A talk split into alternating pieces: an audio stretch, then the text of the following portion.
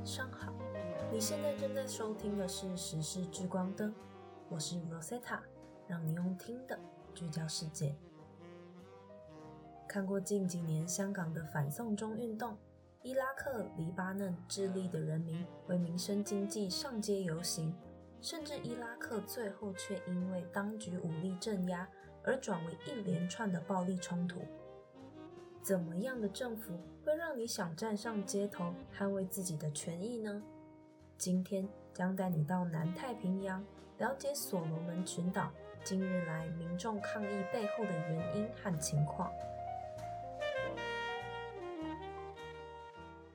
自十一月二十四日起，所罗门群岛首都霍尼亚拉连日爆发抗议活动和骚乱，抗议者们围攻国会大厦。并且纵火抢劫当地的华人店铺，还游行到中共驻所罗门大使馆。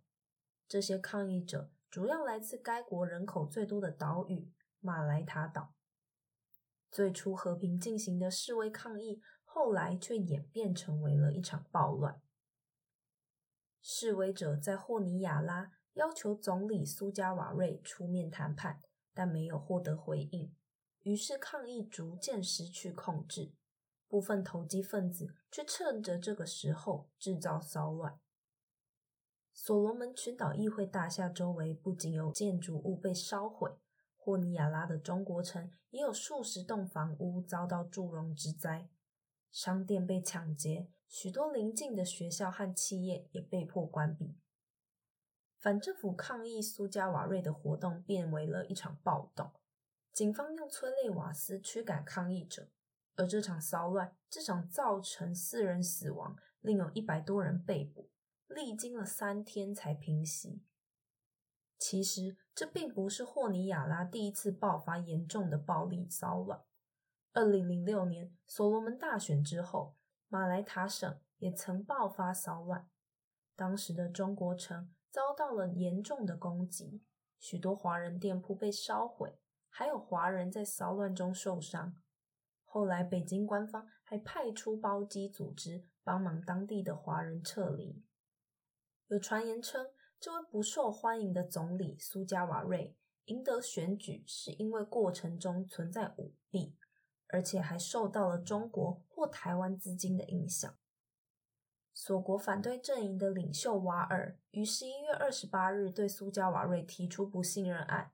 而国会将排定在十二月六日处理这项动议。那么，首先我们先来了解所罗门群岛位于什么地方，它是什么样的国家呢？别看所罗门群岛里面有个“岛”字哦，它其实是南太平洋里的第三大岛国，也就是一个国家，位于澳洲东北方约一千八百公里，人口有七十一万，主要是农民和渔民。曾发生过严重的族裔冲突，国家几乎濒临分崩离析。而所罗门群岛原本的国土就是由大大小小九百九十二个岛屿组成的了，文化和族裔冲突又使他们的分裂更加严重。所幸当时有相关的邻国支援，所国的社会秩序才逐渐回稳。现在我们来简单了解一下所罗门群岛的政府背景。西元一八九三年，英国开始在所罗门群岛殖民统治，带进了政治、法律、司法制度以及基督教。在一九七八年的七月七日，所罗门群岛独立，成为大英国协第三十七个会员国，采英国责任内阁制，为民主宪政国家。反对派领袖瓦尔指出，苏加瓦瑞的领导为国家带来了巨大的损失和痛苦，所以他提出不信任案，是为了试图帮现在的情势寻求政治解决。这是关键的动议，并且呼吁国会议员要慎重的考虑国家和人民的利益。力挺台湾的马来塔省省长苏达尼则表示。如果该国总理苏加瓦瑞因不信任案通过而被免职，所罗门群岛可能会恢复与台湾的外交关系。不过，不信任案通过的几率还不是很明确。反对阵营的领袖瓦尔当时说，示威后有四名国会议员退出苏加瓦瑞的执政联盟，不过至少仍需要十一名执政联盟国会议员的支持，不信任案才能通过。因为所罗门国会共五十席，综合所罗门多家媒体报道，国会目前有四十九人，而执政联盟以苏加瓦瑞所领导的我们的党最大。在国会中占有三十六席，而这起事件的源头究竟是什么呢？虽然有许多报道说，导致这一波抗议和骚乱的主要原因是所罗门与中国建交，但是也有当地和太平洋事务专家分析认为，背后的原因其实更加复杂，有中国和台湾的角力，中央和地方政府的关系，对资源分配的不满。等等的因素错综交织而成。从历史上来看，这场骚乱的源头是人口最多的马来塔省和中央政府之间的纠缠。一九七八年，所罗门脱离英国独立，然而政府却充满着族裔偏见，再加上瓜达尔卡纳尔岛原住民与移居当地郊区的马来塔人。因陆续传出瓜达尔卡纳尔人遭杀害的事件而引爆冲突，终于在一九九九年爆发了内战。所罗门内战造成三万名马来塔人成为难民。马来塔人和瓜达尔卡纳尔人在一九九九年和两千年分别达成了和平协议，但冲突遗留的问题并没有获得解决。两千年当上总理，也就是现任总理的苏加瓦瑞，虽然成立了国家团结和解和平联盟，试着化解仇恨，可是这位总统的政府贪腐，导致经济衰退和法治恶化，也引发过一波公民不服从运动。许多反政府抗议者来自马来塔省，而马来塔省是所罗门群岛最大的省份。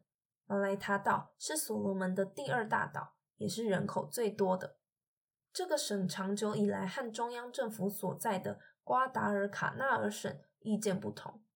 除了刚刚提到的历史因素，他们也认为政府施政时常忽略马来塔省的居民。过去，马来塔省的居民在首都霍尼亚拉寻找就业机会的时候，也曾引起族群间关系紧张。而马来塔省省长苏达尼坚定的反对苏加瓦瑞政府在二零一九年与台湾断交、与中国建交的这个决定。所以，所罗门政府与中国建交之后，马来塔省仍然继续维持和台湾及美国的友好关系，接受台湾和美国的开发援助，并拒绝中资企业对马来塔省的投资。由于不满苏加瓦瑞政府与台湾断交、与中国建交的决定，苏达尼曾宣布计划发动独立公投，威胁要脱离所罗门群岛，独立出来和台湾发展关系。但所国政府宣布独立公投并不合法，而这个隔空对话更加深了所罗门群岛省份之间的分裂。苏加瓦瑞政府也对苏达尼施加压力。查扣台湾援助马来塔省的医疗物资，在今年五月新冠疫情严峻之际，苏达尼疑似罹患了脑部占位性病变，原本希望到澳洲医治，但却无力负担高额费用，于是他向现任总理苏加瓦瑞寻求帮助，却遭到拒绝。所国的中央政府表示，援助的条件就是必须与苏加瓦瑞握手言和。然而，苏达尼拒绝。他认为这等同于与中国握手。中国又再次利用，声称只要他支持中国，就能资助他医药费。这时，台湾的政府出手援助，邀他来台接受治疗。于是，苏达尼依照防疫程序紧急来到台湾就医，结果却引发外交争端。中国驻所罗门大使馆表示。坚决反对邦交国与台湾进行任何形式的官方往来。暴乱之后，苏加瓦瑞说：“与台湾终止外交关系是一个正确且合法的决定。”他使所罗门群岛站在了历史正确的一边。他还说，在承认中国与台湾问题上的分歧是冲突的唯一根源。不过，我们从历史角度来看，所罗门群岛与台湾的关系在断交之前可是相当的好。那究竟是好到怎么样的程度呢？一九八三年，所罗门与台湾建交，后来成为台湾在南太平洋最大的友邦。多年来，双方维系着多项的合作协议，尤其是台湾对所罗门长期以来的医疗援助，经常派遣医护人员前往所罗门群岛行医，救助偏乡的居民。然而，政策在二零一九年突然来了个大转弯。所罗门总理苏加瓦瑞上台后，有意与北京建交外交关系，还派代表团去考察邻国接受北京援助的情况。随即，就在当年的九月，所罗门与台湾断交，并且与中国建交。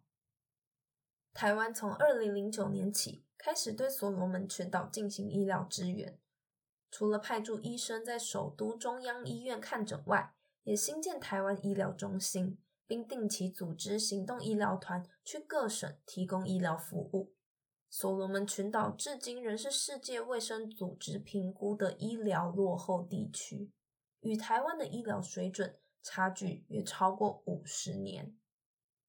由于台湾对所罗门的医疗援助已经行之有年，在所罗门群岛当地都会被视为是一场盛事。每次当台湾的医生来开诊时，所罗门官方总是会率先宣传，大家口耳相传后，台湾来的医疗也变成一种品质的保证。只要有台湾医疗的扛棒，对他们来说就是一种保障。不止医疗团受到欢迎哦，每年也有不少所罗门学生来到台湾的医学院就学。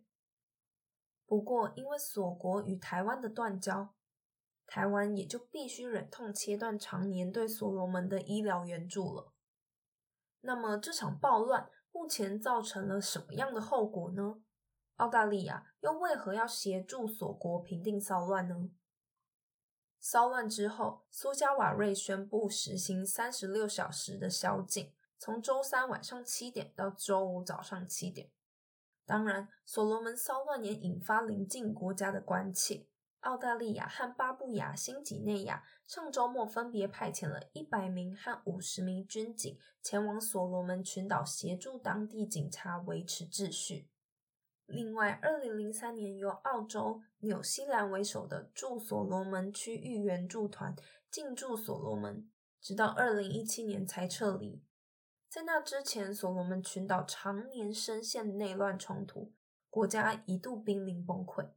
澳大利亚也是所罗门最大的援助国之一，而澳大利亚和所罗门群岛在二零一七年签署双边安全条约，条约允许澳大利亚在所罗门发生重大紧急情况时，快速向所罗门派遣警察和军人。那么，近日台湾的外交状况又是如何呢？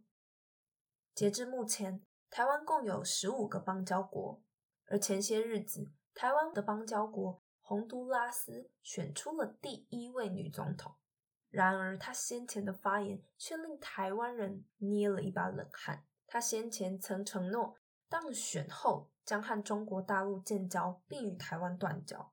不过近日又表示，只要洪都拉斯与美国关系良好，就不需要与中国建立外交关系，而跟台湾的关系呢，也将会持续下去。台湾在国际上的地位一直都被定义的非常模糊，但若要能独立自主，以一个国家的名义实施各项外交、贸易、金融合作等，是十分重要的。因此，邦交国对台湾来说是不可或缺的。在所罗门群岛的暴乱里，台湾看似只是被提及的一个名词，但台湾这个地方和锁国现在这个处境。是所罗门群岛值得深入思考的。究竟要怎么做，才能使在地理上被分裂的国家在文化和思想上达成共识？对苏加瓦瑞总理来说，将会是一大课题。今天留给你深思的问题是：政治上的意见分歧导致了国家内部的分裂，甚至是动乱。那么在日常生活中，你又是如何面对与自己想法完全不同的同事、同学，甚至是朋友以及伴侣的呢？谢谢你收听时事聚光灯。今天我们讲到了所罗门群岛近日发生的民众抗议与台湾近日来的外交处境。资讯栏有资料来源的连接，有兴趣的你可以点进去看看。我们是火力创新，我是 Rosetta。有任何的想法想要和我们分享，也可以到火力创新的 IG Fire Laboratory F I R E L A B O R A T O R Y，将你的想法留言在贴文下方，或是私讯我们哦。我们下周一晚上见，晚安。